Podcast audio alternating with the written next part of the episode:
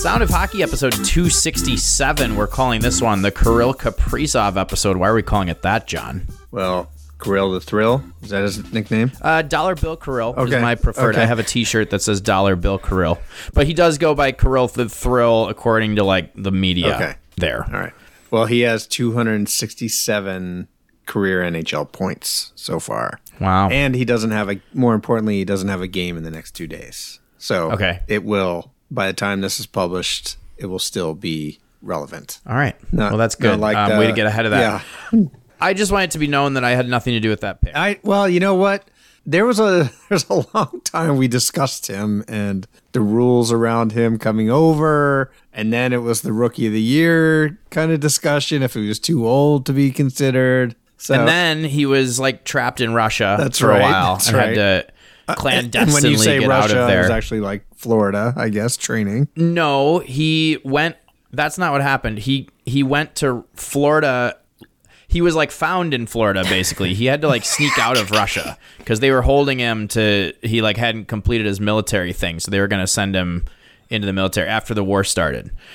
Nobody knew where he was, and then all of a sudden he's been like training in Florida for a couple months. That's when he hadn't signed his RFA contract. Oh, that's a different thing.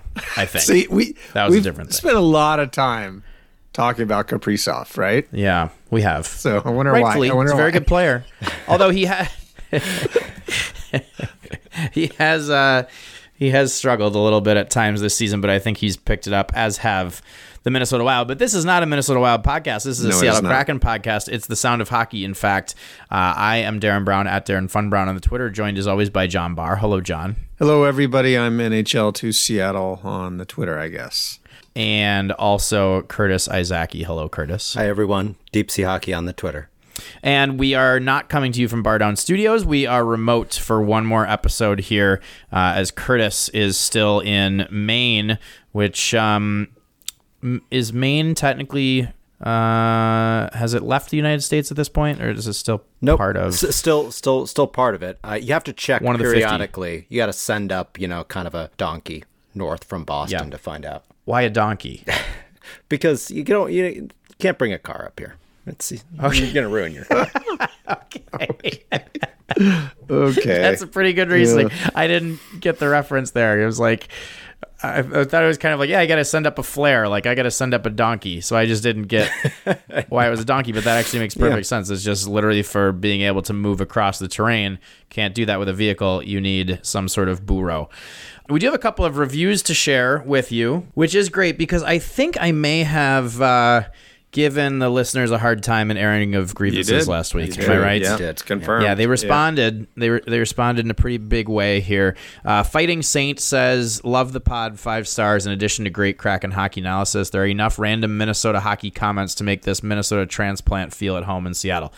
We've already had one on There the you show. go. There you go. That was a genuine coincidence. Love the show, says F Nordish, or maybe Fnordish. Love the show. Yes, I am surprised I wait eagerly for a show where they discuss their favorite X's of the week. Thanks a lot, Musk.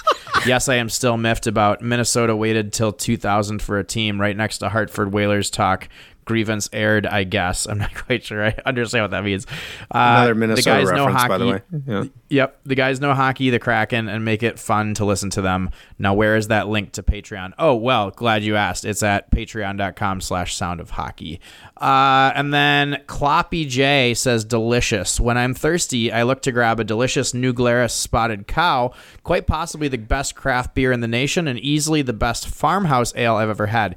Nearly Naked is just as good, but only available seasonally. Since the they only sell their beer in Wisconsin, it makes it difficult to enjoy in the Seattle area. Ding dong, this podcast is good.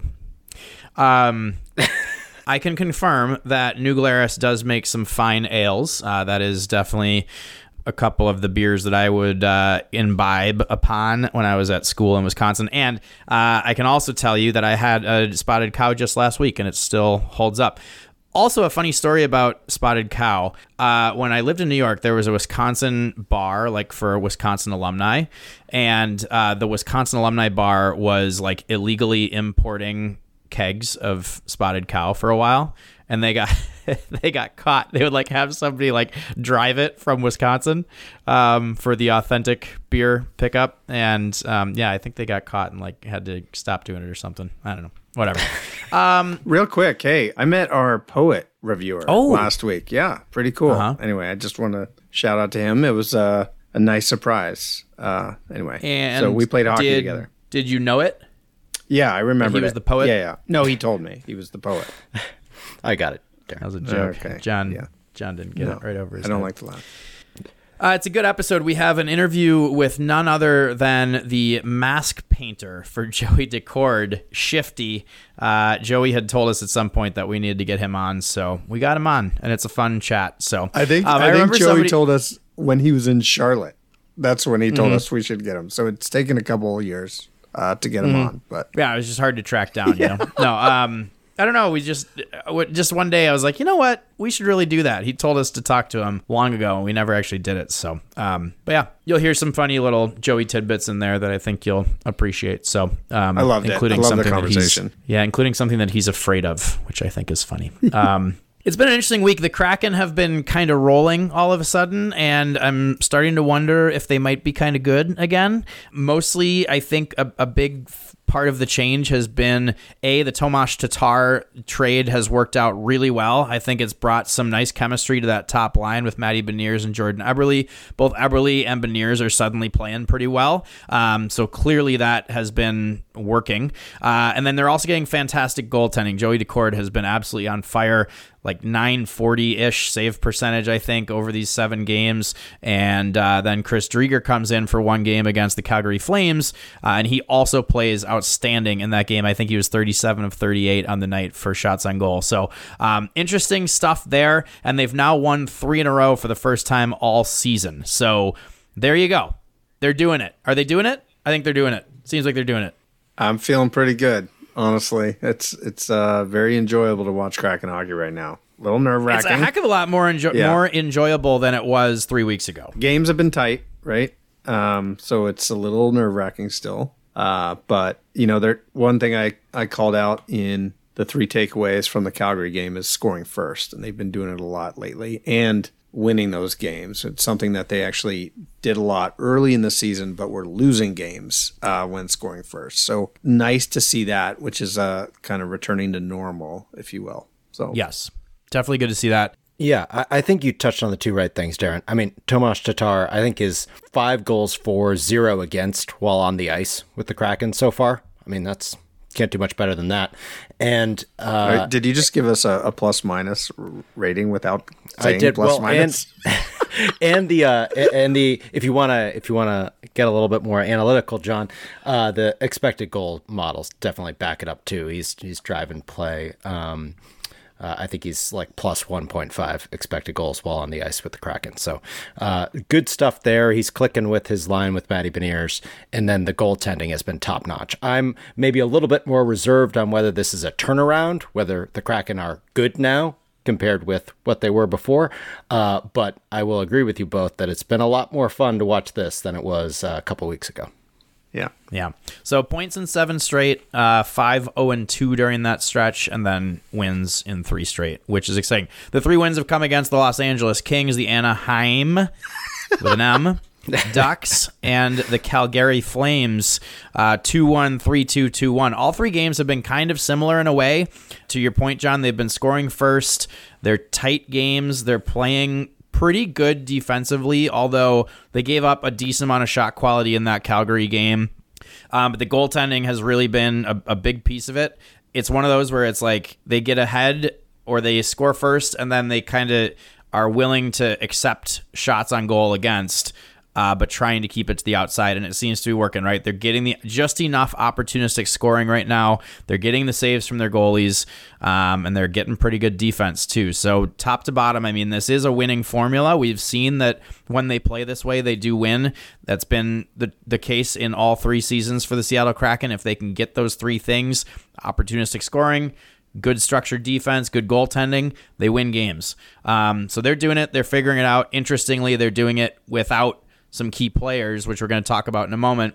Um, but yeah, I think it's uh, it's all good, positive signs right now, and just in time for the old Winter Classic, which is rolling into town. The circus has officially arrived. uh, it's interesting, I think, and and uh, I put a little video out today on um, on Twitter, and also uh, it's on TikTok. Follow us on on TikTok. Look at now. us. Look at us. Yeah.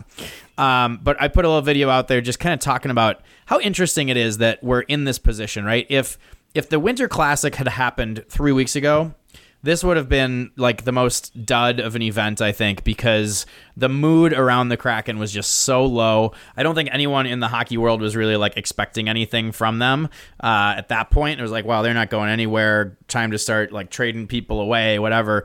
Uh, and they've gone in the opposite direction now. They went with an eight game losing streak, followed that up with a seven game point streak and you're starting to think like, okay, this team is is fun to watch. Um, meanwhile, you're like, okay, well, they're playing against Vegas. Looking ahead a few weeks, they're getting absolutely smoked in that game. Vegas has been struggling now, so it's like two teams kind of going in the opposite directions. It's so funny how the how the ebbs and flows happen in the course of a season, and I just I couldn't help thinking about that. That if this big event had happened like a couple weeks ago, just how different the sentiment around it would have been. Yeah, I think you hit it on the head there, right? Because you know I look at the Winter Classic as a as a time to celebrate hockey being in the area. Uh, but it's been a tough two weeks prior to you know or uh, to start December. It's been been a rough stretch, and so it's not like we're like eager to celebrate anything. Even though like uh, you know we're still psyched that hockey's here, we still support the team, but with morale low, it's just hard to get up for a game like that. So I would totally agree with you. Yeah, I think the Winter Classic would have been kind of maybe looked at as kind of a last hurrah before the just kind of the sell off. The, the sell off talk began. It's like kind of we're gonna wait. Everyone's gonna respectfully wait through that, and then January we would have just been talk about who you're going to sell and for how much. Uh, and they've been able to point it back in the other direction. I mean, beating Calgary is a big one, right? Uh, they were level in the standings, and Calgary had a game in hand to be able to beat them. You know, that's that could be big when you're looking towards the end of the year. So obviously, points in seven straight games, uh, big move. Uh, good for the vibes. Good for the standings. I do want to dig into these. good for the vibes. Good for the standings. that was good. Um, that might be the title of the show if you haven't read it already. Good for the vibes, good for the standings.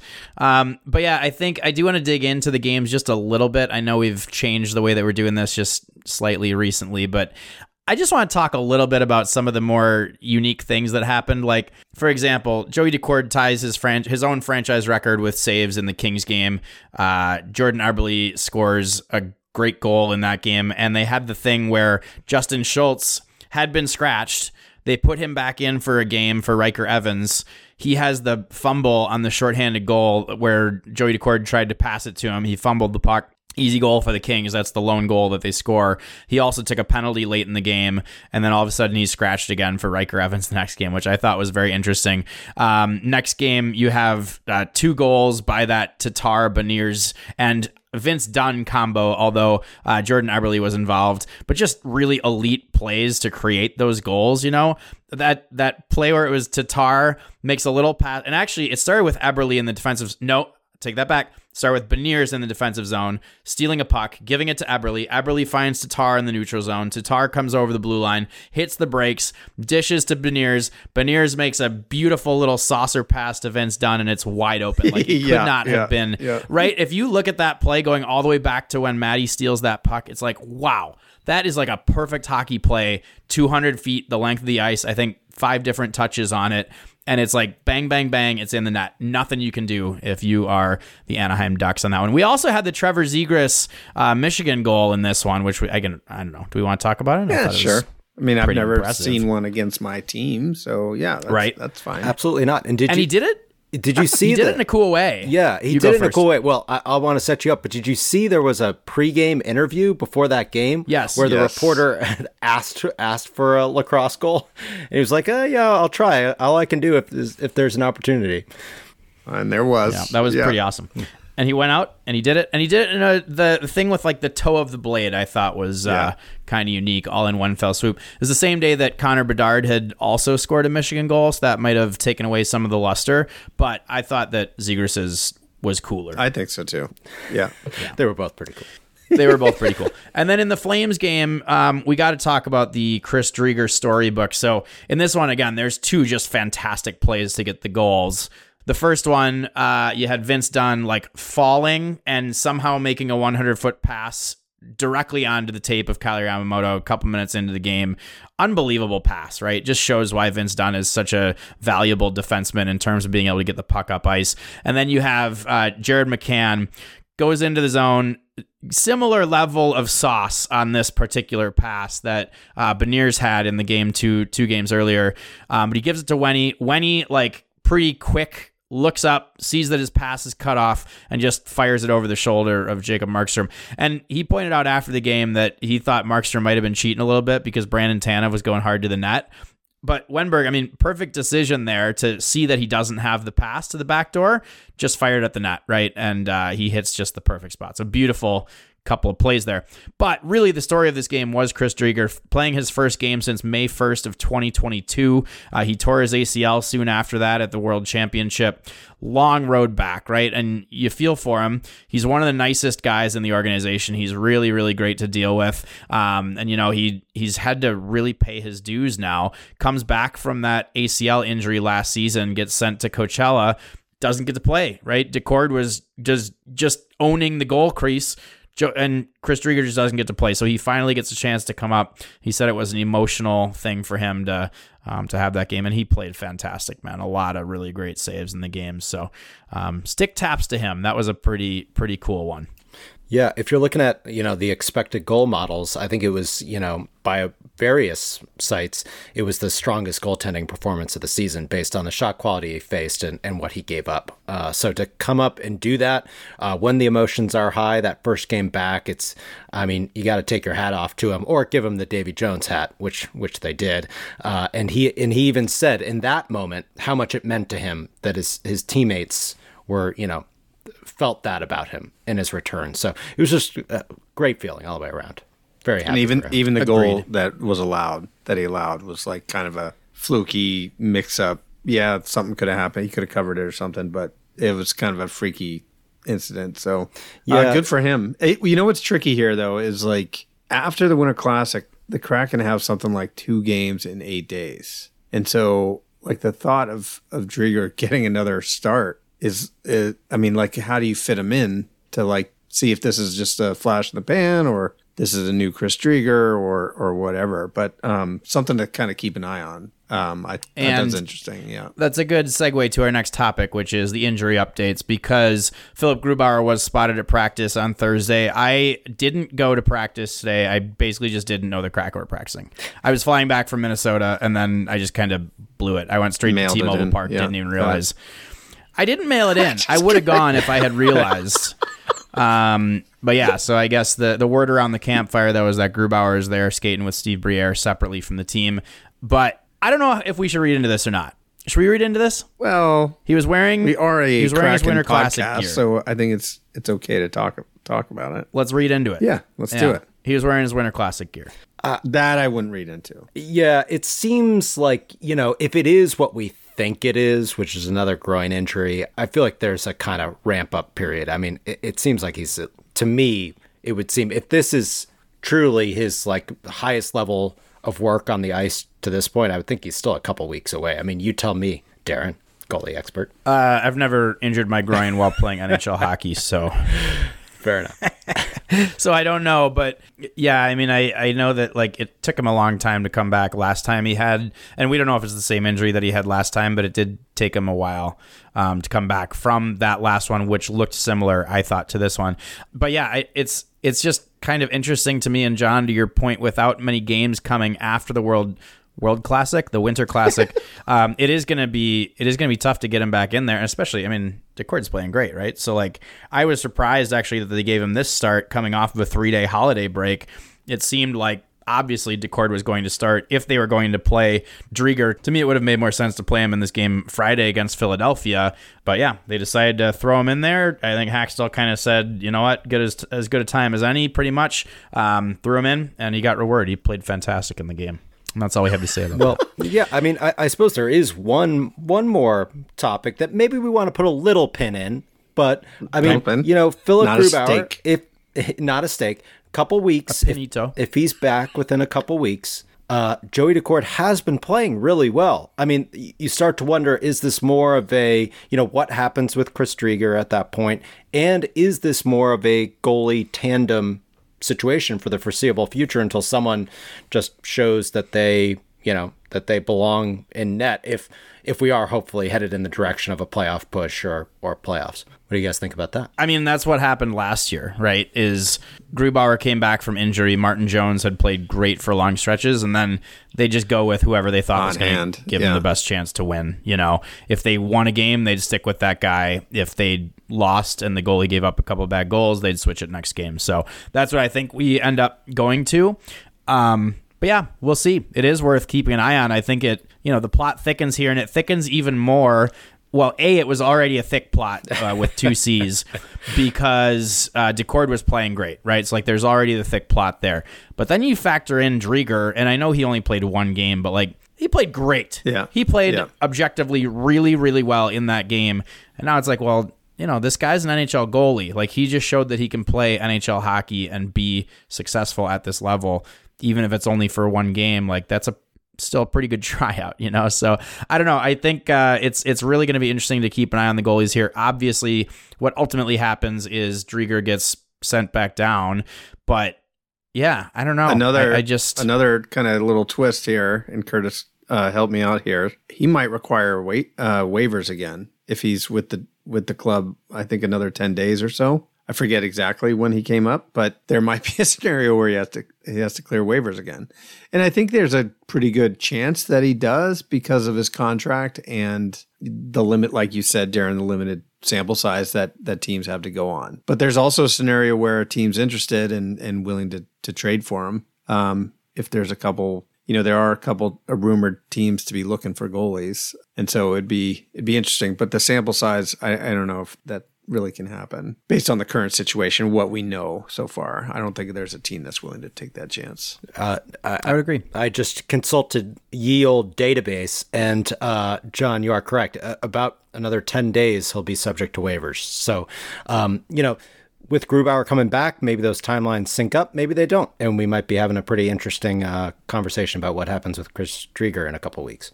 Yep. Yeah, and answer your earlier question, I wouldn't be surprised if it takes uh, Grubauer's groin about nine days to heal. so, Uh, wouldn't that be a coincidence? other injury updates. Interesting. Uh, Andre Burakovsky was a full participant, not even wearing a red jersey, which has been the case for a little while now. Um, I don't think they're going to like rush him back. I think they're going to very much take their time with him based on what's happened in the past. Um, Jaden Schwartz was back wearing a red jersey also. Um, so that's really positive signs.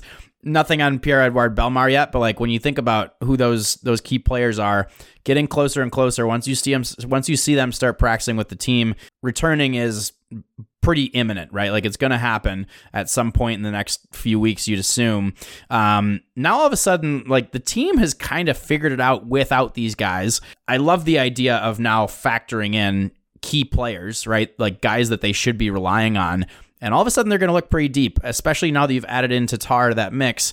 That sounded interesting, didn't it? Tatar adding in Tatar to that mix. I love that they call him Tuna. By the way, Tuna Tatar. nickname. Yeah. it's fan- Yeah. fantastic nickname. But yeah, I just it's it's interesting. I think this is kind of what you envision from this team is you add in one guy, there's a little bit of a trickle down, and now all of a sudden they're super deep, and um, they're they're looking like they might be super deep when these guys start to come back, assuming knock on wood that uh, nobody else gets hurt. So Well, and that and Yeah. that you also have some roster decisions to make as far as like who's playing and who who's on the fourth line. I mean, they're it's probably a little early to speculate, but if all these guys come back, particularly Schwartz and Burakovsky, which are Burakovsky's, I think, pretty close. Schwartz might be a little bit a little further out because he's he's technically on LTIR. Uh, but the fact that he's back on the ice, if those two guys draw in, two people need to draw out. Now the easy one is Devin Shore, right? uh, who's in who's kind of like a sit in or stand in for Bellemare right now. But w- who's the next guy to come out? I mean, have you guys thought about that at all? Well, I mean, they would be with eight defensemen. I mean, that's you know, I'm thinking the be a- forwards though, right? Like I'm Yeah. not really worried about the roster spots, but oh, um, in terms of who's in the lineup, you mean? yeah, Yeah, it's kind of got to be like a Kartye, right? Yeah, has you to- got to get back to that Kartye versus that's- Yamamoto opening day yeah, and, Yama- dilemma. and Yeah. Yamamoto's been playing well, and Kartye's had moments as well. So like, but Yamamoto, I think, has been a little bit more consistent of a contributor so far this season.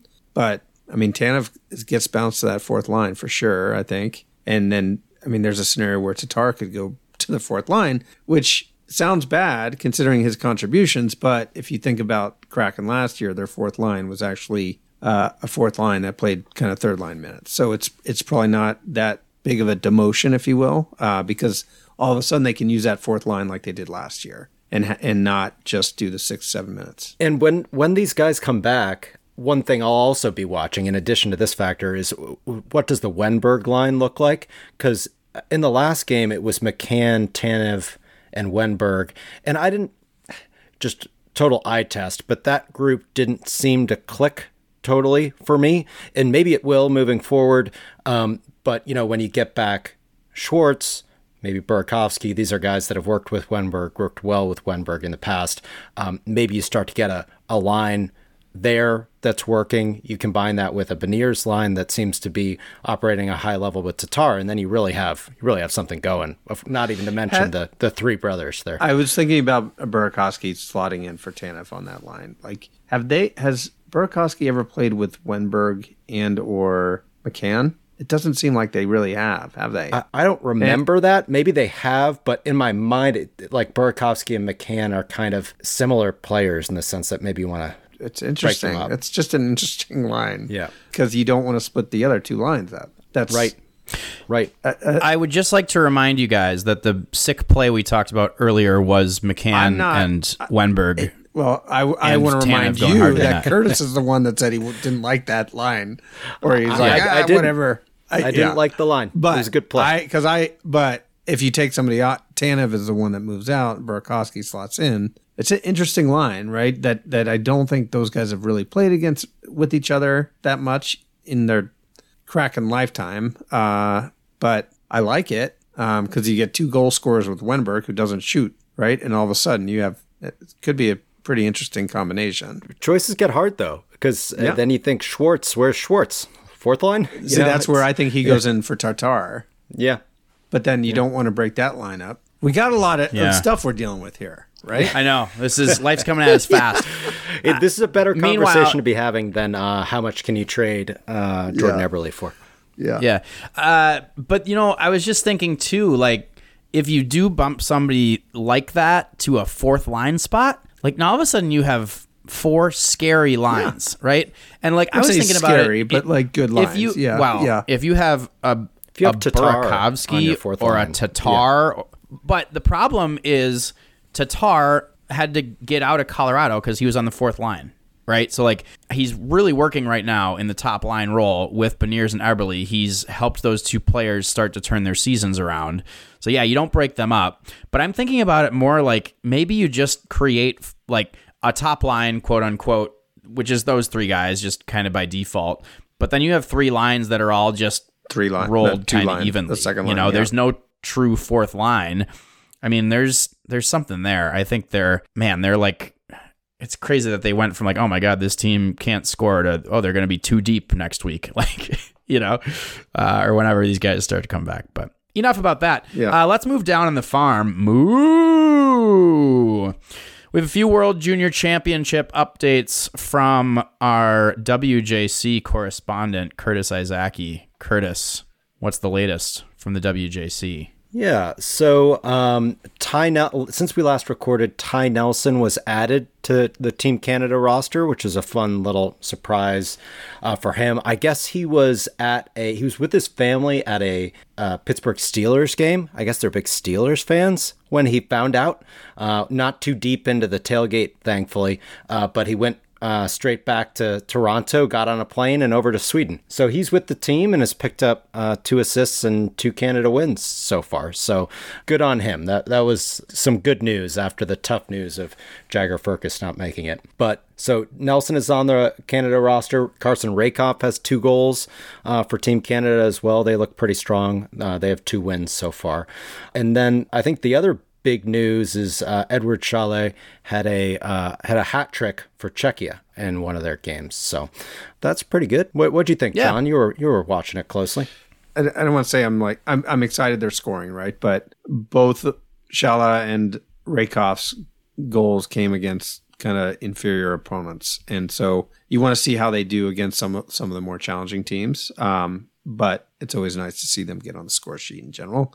It's also just fun to see them out there and watching World Juniors. World Juniors is I, I don't know. It doesn't seem like it's been that exciting so far. I mean, Canada hasn't played Sweden. Uh, U.S. still needs to play Czechia, which should should be their top opponent in their bracket. So Man, US's bracket stinks, huh? it does. I mean, and like we don't really talk about it, but like Russia's not in the tournament, right? And Yeah. you know, if Russia's in the tournament, all of a sudden there's you know obviously another top tier team, and somebody needs to play them. So I think that's what's kind of takes away from like that why that bracket looks so light. I mean, you know, Slovakia is good. I should you know shouldn't take anything away. They they've got two wins so far, so they're good.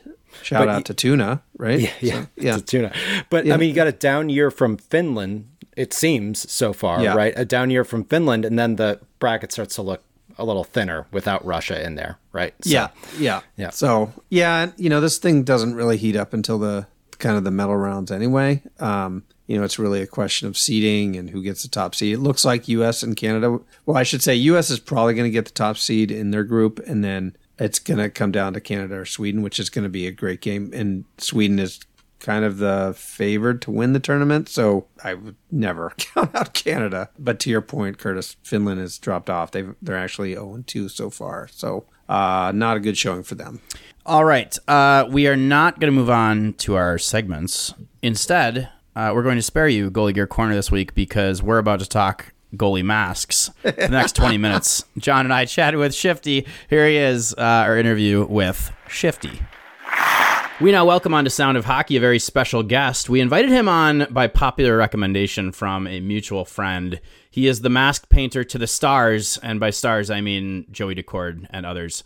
Uh, he is Shifty. Welcome to the show, Shifty. Thanks so much for joining us today. Thanks for having me. I appreciate it.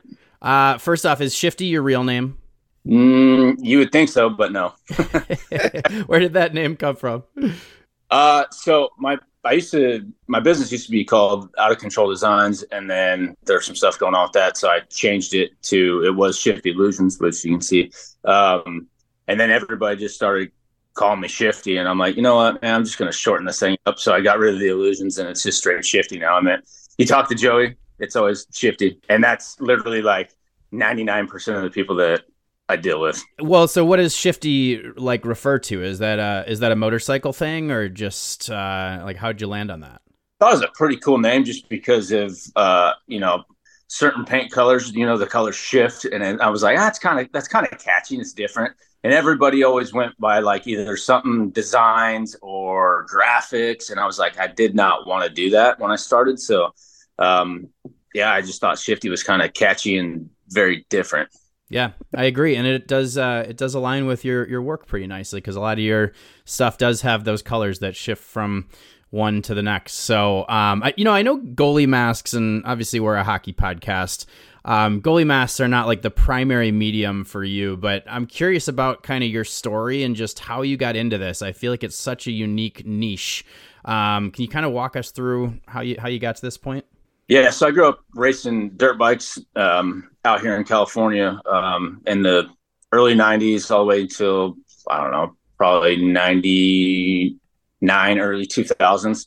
And uh, when I got done with that, I was always a fan of having my helmets painted. I was always a fan of you know everybody else having helmet painted. I was just always attracted to that. Got a hold of some of my old racing buddies, and you know they gave me their helmets, and I haven't quit since. So wh- where's the connection to hockey come? Like, uh, were you always connected to hockey? No, so my first year painting, um, obviously we have the it's now the Edmonton Oilers AHL team here, the Bakersfield Condors.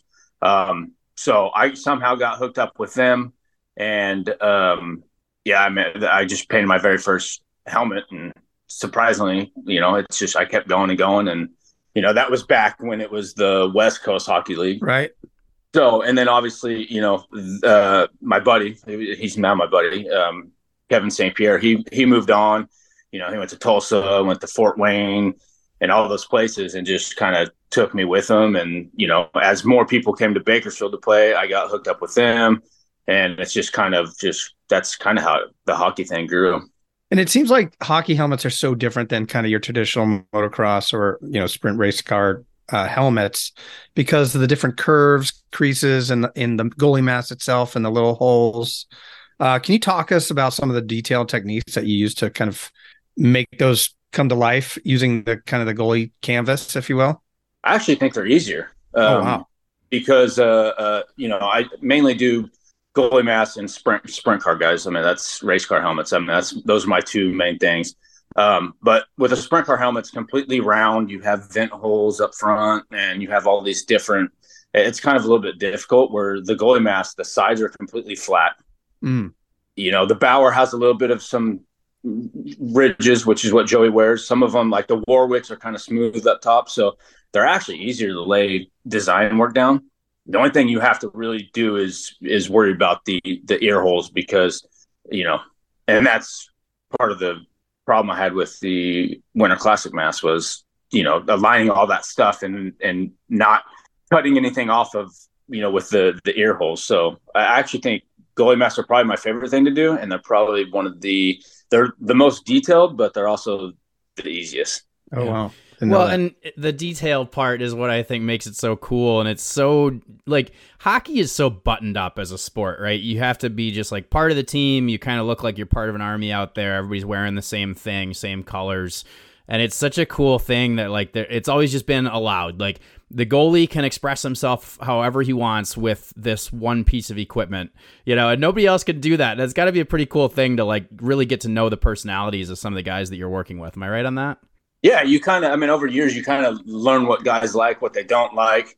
Um, I mean, funny story. When Joey went to Seattle, I mean, automatically, I'm trying to do um, what's his name from Pirates of the Caribbean, Davy Jones, and he was like, absolutely not. And I'm like, what? Like that's the perfect idea. And he's afraid of Davy Jones, I guess, because he's you know he's younger than I am. So I mean, he was a little kid that came out, so it always freaked him out. And then so I mean, you just learn working with guys when you start working with them so long you kind of learn what they like what they don't like um, you know but for the most part most of them are pretty easy and they trust me. So what about the mask? Uh, it got released in august i think of this this year.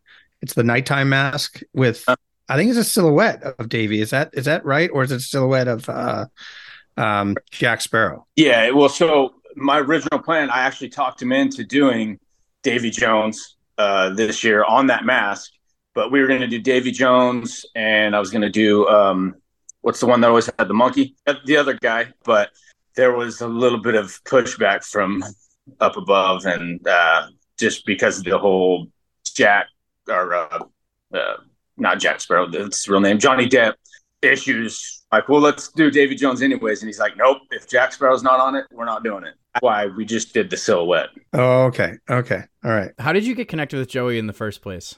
Uh, it's kind of a funny story. I was actually thinking about this the other day, and it's it's a little long, but so I to shorten it up. I, I my buddy John Lawner when he went to um, as the equipment manager to ASU, he called me and was like, "Hey, you want to be our exclusive painter?" And I'm like, "Yeah, I'm in. Let's go. Like that's cool." And so Joe was there, and he already had a mask done. So I did all the other guys, and then when I, the story goes, when Joey seen their masks, he's like, "Well, why is their mask better than mine? so we went through that year, and then the following year is when me and Joey linked up. So it would have been his what was his junior year, I think. So I mean, it's basically connection from there. But yeah, so I've been doing it ever since. So you guys, do you guys know Chris Stirwalt? He's the assistant equipment manager for you guys. Oh, okay, yes, yes. I okay, yeah, yeah, yeah, yeah, yeah, oh, yeah. So from Bakersfield. Oh, okay, that makes so checks out. We, we actually started with the Condors around the same time. I actually think it was the same year. And uh, so he went to the KHL with in Croatia. He hooked me up with former um, uh, Preds goalie um, Mark Dekanich. So then Dex became one of my good buddies and clients. And then when he left the KHL, he went to he signed with Washington as like a, a depth goalie. Got sent mm-hmm. to ECHL with South Carolina Stingrays. Is where and that's John Lawner was the uh, equipment manager back then for them. He fell in love with my work. Then he left, and then he went to ASU. Called me at ASU, hooked me up with Joey, and now uh, Joey Seattle with Chris. Oh, right, right. That's funny. That's so funny. It went full circle within, you know, I mean, that's probably eight years. Yeah. yeah. Wow. Hockey's such a small world. It's funny how people tend to cross paths over and over again um, through the years. Yeah. But, uh, you know, you mentioned earlier the the baseball card mass that you're doing for the Winter Classic, or that you did for the Winter Classic, I should say. Um, I think back to I tried to do a self portrait in uh, elementary school and it lives on in family lore like with my family because like my eyes and ears were in like the wrong place. Like it looked it was really bad like really really bad. And um you know i see like not only are you painting these baseball cards onto like a flat surface but as john mentioned earlier like you know it's a it is a curved surface with ridges and holes and stuff like that. I mean, what can you talk us through like some of the details of the techniques for like making those baseball cards look like actual pictures. Like, how do you actually do that on a goalie mask? So they're actually not painted. Oh, that's that's the whole. That was the whole thing behind the mask is like taking the legit rookie cards and putting them on the helmet oh. or on the oh. mask. It actually it gives it a, a, you know it's a different authentic look. Like it stands out. of paint versus that. So they're actually they're printed. Um, I print them on a special paper, clear coat them and then put them on on the mask and then clear coat over them. So they're actually copies of the legit rookie cards. Oh, that's super wow. cool. Yeah, so just get the technology these days is so insane when it comes to stuff like this that you can do these type of things. So I mean, yeah, you could paint them. I mean, it would take forever. You just wouldn't get that authentic rookie card look.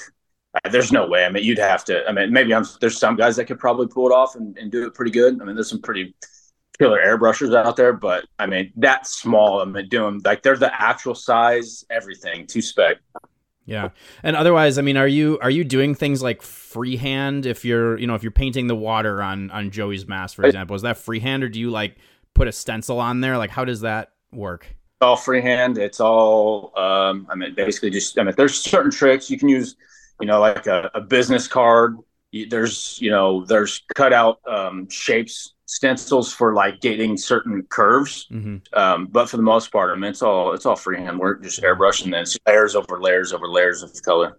And then if you screw up, then what?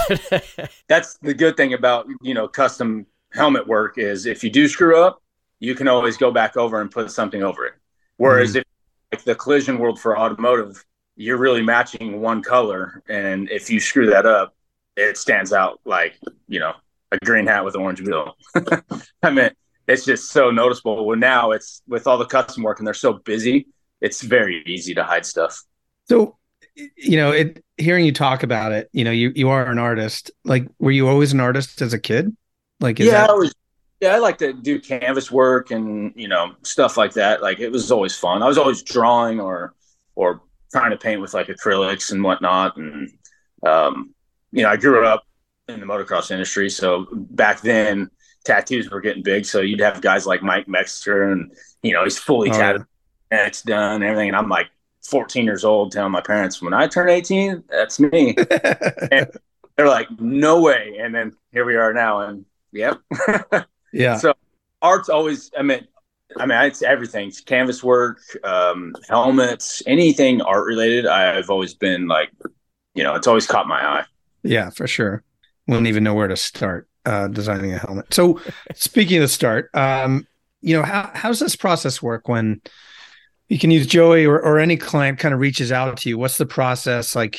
You know, I'm sure the summer you, there's probably a, a, little element of planning. You know, they want four, maybe four helmets throughout the season, and you know they got these tentpole like the Winter Classic. Like, how does that? How does that? How does that start off? How does that process uh, get kicked off? So my business, I, I, run a little bit different than most everybody else. Um, I am not open to the public. I it's like a members only club. I have certain companies, certain schools, certain clients that I work with, and those are the only ones that I work with. So I've worked with them for years on years on years. So I mean, Mm. we got a working relationship like Joey. I mean, Joey really he leaves it in the hands of me for the most part. I would say. I mean, the only thing he's really worried about is Sparky. Um, it's number one thing. Sparky um, and the three flags on the back of the back plate. Right. I was like, what do you got for me? And I'll throw him ideas around, and he'll either, you know, we we tweak them when it's not just me completely at that point. I mean, obviously, I throw him ideas, and kind of work together and tweak things, and it's same thing as my sprint car guys. I come up with ideas. I've worked with them for years, so I know what they like, what they what they don't like, and I throw them ideas, and they go, "Cool, go for it." Make my life easy because a lot of guys have to do renderings and draw stuff and send it off to the customer, and then they got to nitpick it, and then you got to change stuff. And I've never done that because for me, it's like if I'm doing that, I'm wasting time. I can Right. always I can be Right. paying. All my stuff is locked up inside, and it sounds crazy because it's just it's a mental way to do things. But all I mean, I can see something done before I even start it. Uh, Hmm, Sparky kind okay. of got promoted on this Winter Classic mask. He's kind of front and center now. How do you think he feels Yeah. about that? Well, I had to.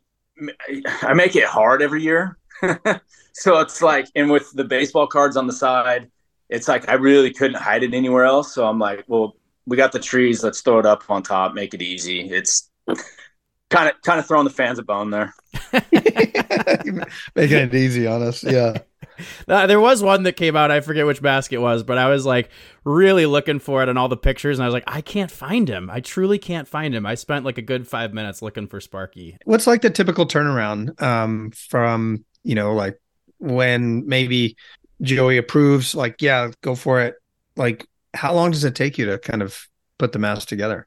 Uh, usually it only takes. I mean, I can probably get the thing done in a week and a half, two weeks.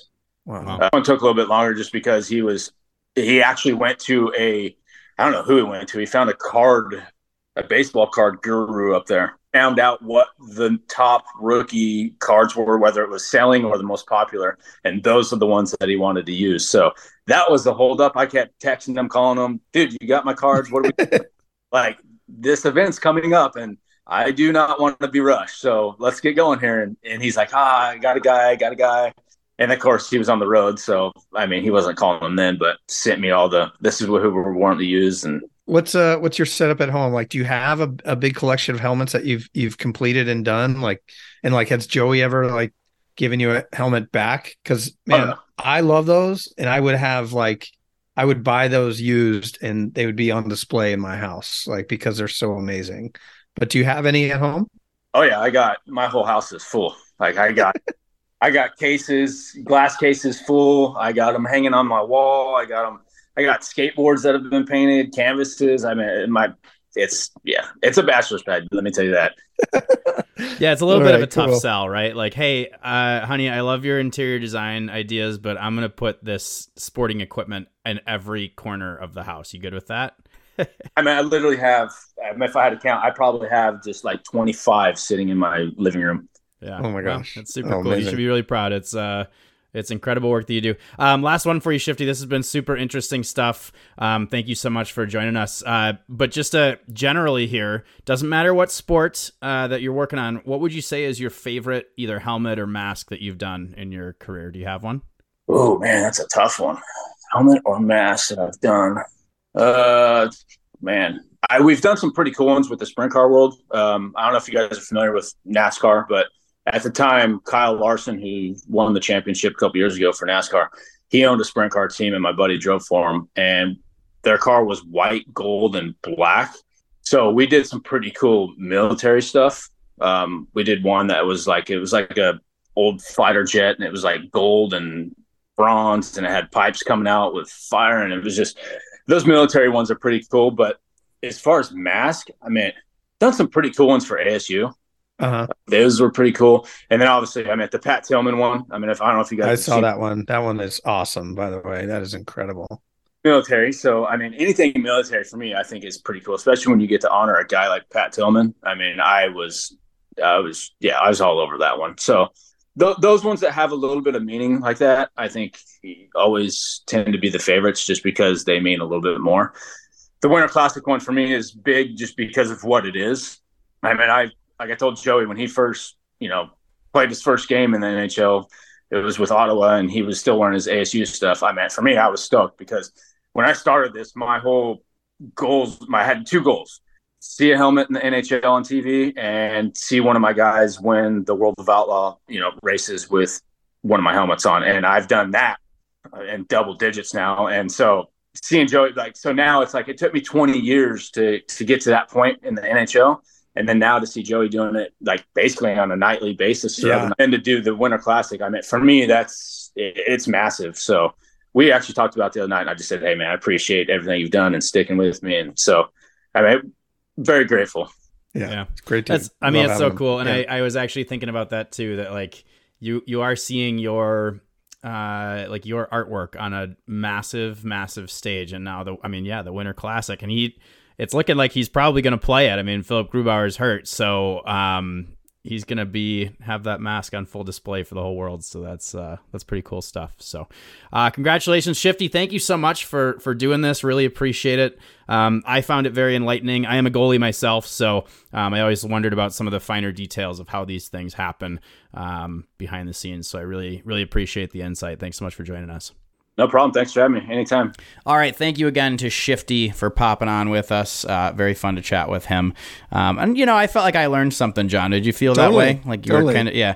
It was it was informative, like more informative, I think, than I kind of expected it, it- to be. Too. I was like, oh yeah, I never really thought about that. Like that. it, it was Yeah. a lot of fun to just hear about his journey too. Like we've talked about, particularly early on when we didn't even have a franchise, we'd talk about people's journeys and stuff like that. And Shifty has his own journey into hockey, you know, and he's a hockey fan, so it's kind of fun to just hear it. And he was very, very forthcoming. I thought it was a pretty cool interview. I agree. Um, yeah, maybe we will talk to him again in the future. Let us know if you guys liked that. I think uh, it's a pretty different interview from what we normally do. But yeah, I thought it was interesting. I thought I, like I said, I, Yeah. I learned something. So let's move on to our weekly one timers. Our first weekly one timer. Ethan Bear has finally signed a contract with Hoomst, John. Uh, the Washington Capitals. Uh, it seems like that they were the odds-on favorite for a while, and some part of me seems to think, and maybe we talked about this, Darren, is that all of a sudden there was a lot of hype around Ethan Bear. Where's Ethan Bear going to sign? It was like, why does everybody all of a sudden care about Ethan Bear? If this was in July, it would just be another signing, right? We love Ethan Bear, former Seattle Yep. Thunderbird. We totally love him. But to think he's like this coveted free agent is, is a little sketchy, right? He's coming off an injury, which is why he hasn't didn't sign until now. And we're excited for him, but at the same time, like this isn't like a huge uh, needle mover, if you will. Totally. Uh, our next weekly one timer. The Kraken are getting sued for what, Curtis? Uh, yeah, the story. Just way too light, way too light of a delivery of that. No, you know, we don't really know what it's going to be yet. But a story broken in the Seattle Times today was that there's a lawsuit filed in federal court, trademark infringement suit uh, by, the, by the owner of the Metropolitans trademark. Um, alleging that the uh, Kraken gear, and I think in particular the S used on the Winter Classic jerseys, too closely resemble the Metropolitans logo and therefore um, infringes that logo and should be you know the person is asking for for various relief based on that. But anyway uh that you know it's just at the complaint stage so it's just one side of the story uh but allegedly uh there was a back and forth with the Kraken about whether the Kraken would reach a deal with this individual to use the Metropolitans marks directly or some, you know, some new version of them for the Winter Classic. There wasn't a deal. The Kraken went in this direction instead uh, to develop this new jersey, uh, but the individual says, oh, nope, wasn't, you know, still, it looks like a Metropolitans jersey to me, infringes the Metropolitans logo. So this is something that'll play out in court over time, but it doesn't seem to me like there's any realistic possibility. You know, this isn't going to affect the, the Kraken S- being able to use the jersey, but I mean, like the S's don't look anything alike, do they? Do you? I mean, th- this is the thing that's going to be litigated. It, that, that's what these cases uh, turn into. It's like, is there any confusion?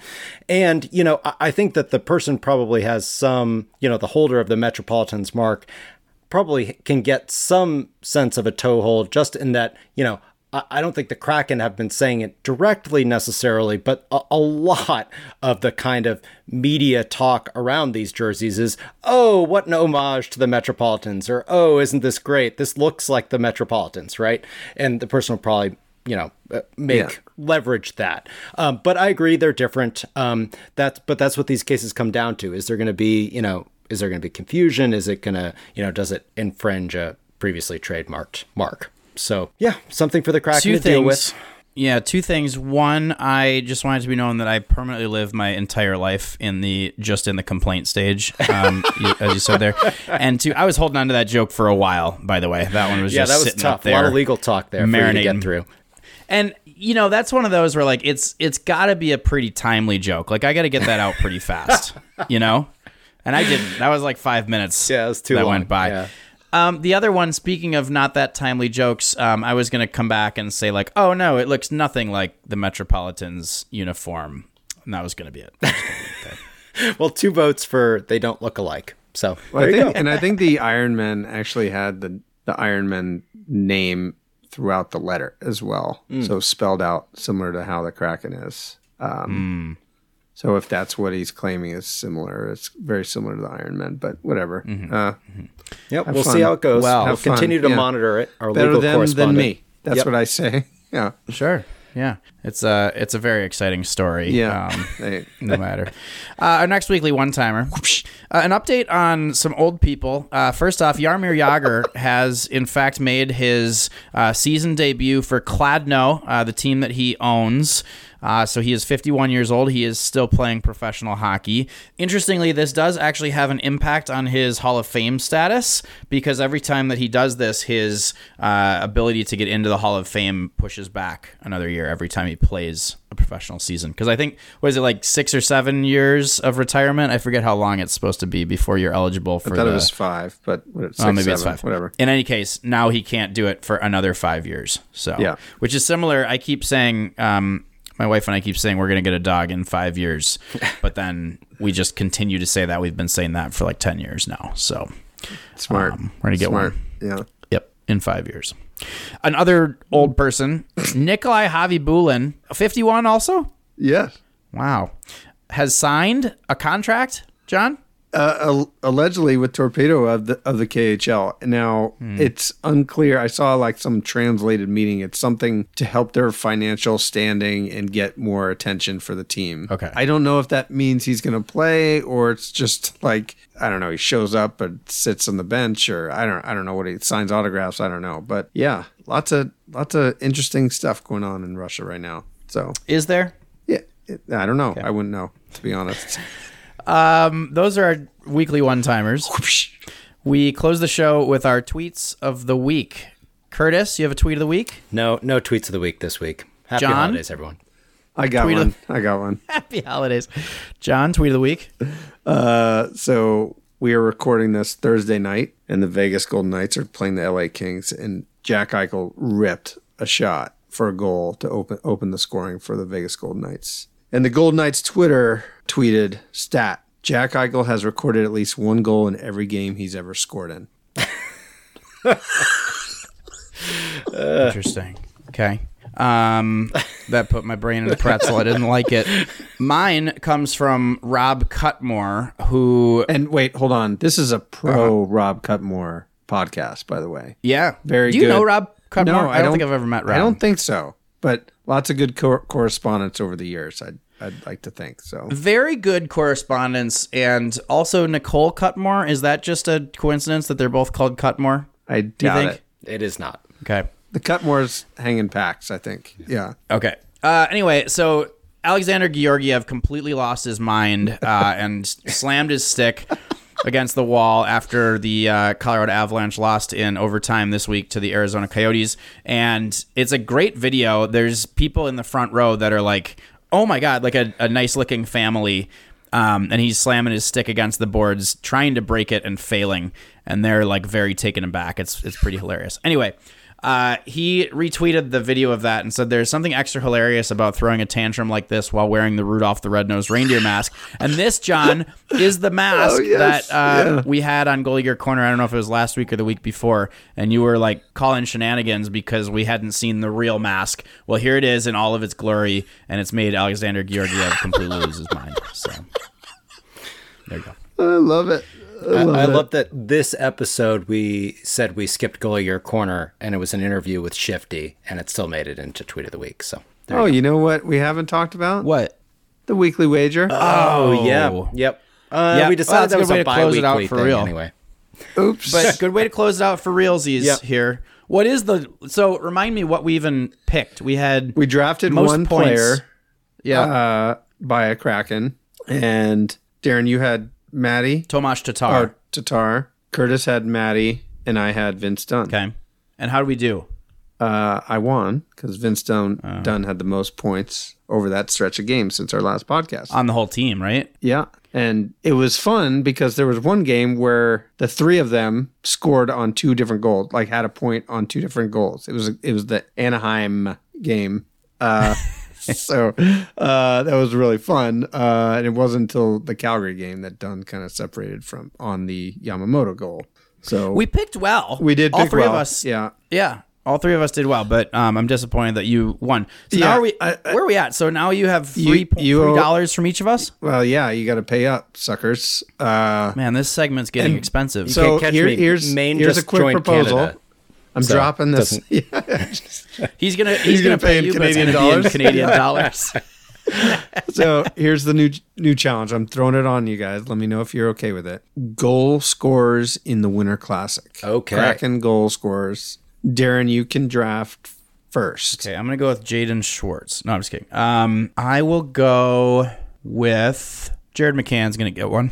All right, Curtis, you want to go? I'll go with uh, Oliver Bjorkstrand. I think growing up, you know, wood skates outdoors. He Wood seems like seems like a good. He's not like Dutch. Yeah. What are you doing? He's Danish. I'm just kidding.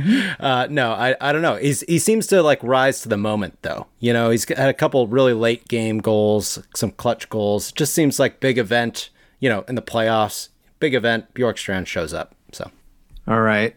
I guess that leaves me. I'm going to go with Matty Beniers. it's a good one. Yeah. Yeah. And if All right. same rules apply, if if two guys score and it's tied, then it pushes to the next week. Ooh, or the first one to score. No.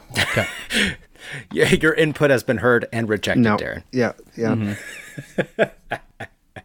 and that wraps up episode 267 of the Sound of Hockey podcast. Please write your review on Apple Podcasts and we will read it on the next episode. It's got to be five stars, by the way. Uh, and subscribe there, subscribe uh, Google Podcasts, subscribe wherever you normally subscribe to your podcasts. And uh, yeah, and uh, check out our Patreon, patreon.com slash sound of hockey. Yeah, and that's about it. Uh, enjoy the Winter Classic. Uh, it's going to be a blast. Should all acquaintance be forgot and never brought to mind? Should all acquaintance be forgot and day of auld lang syne?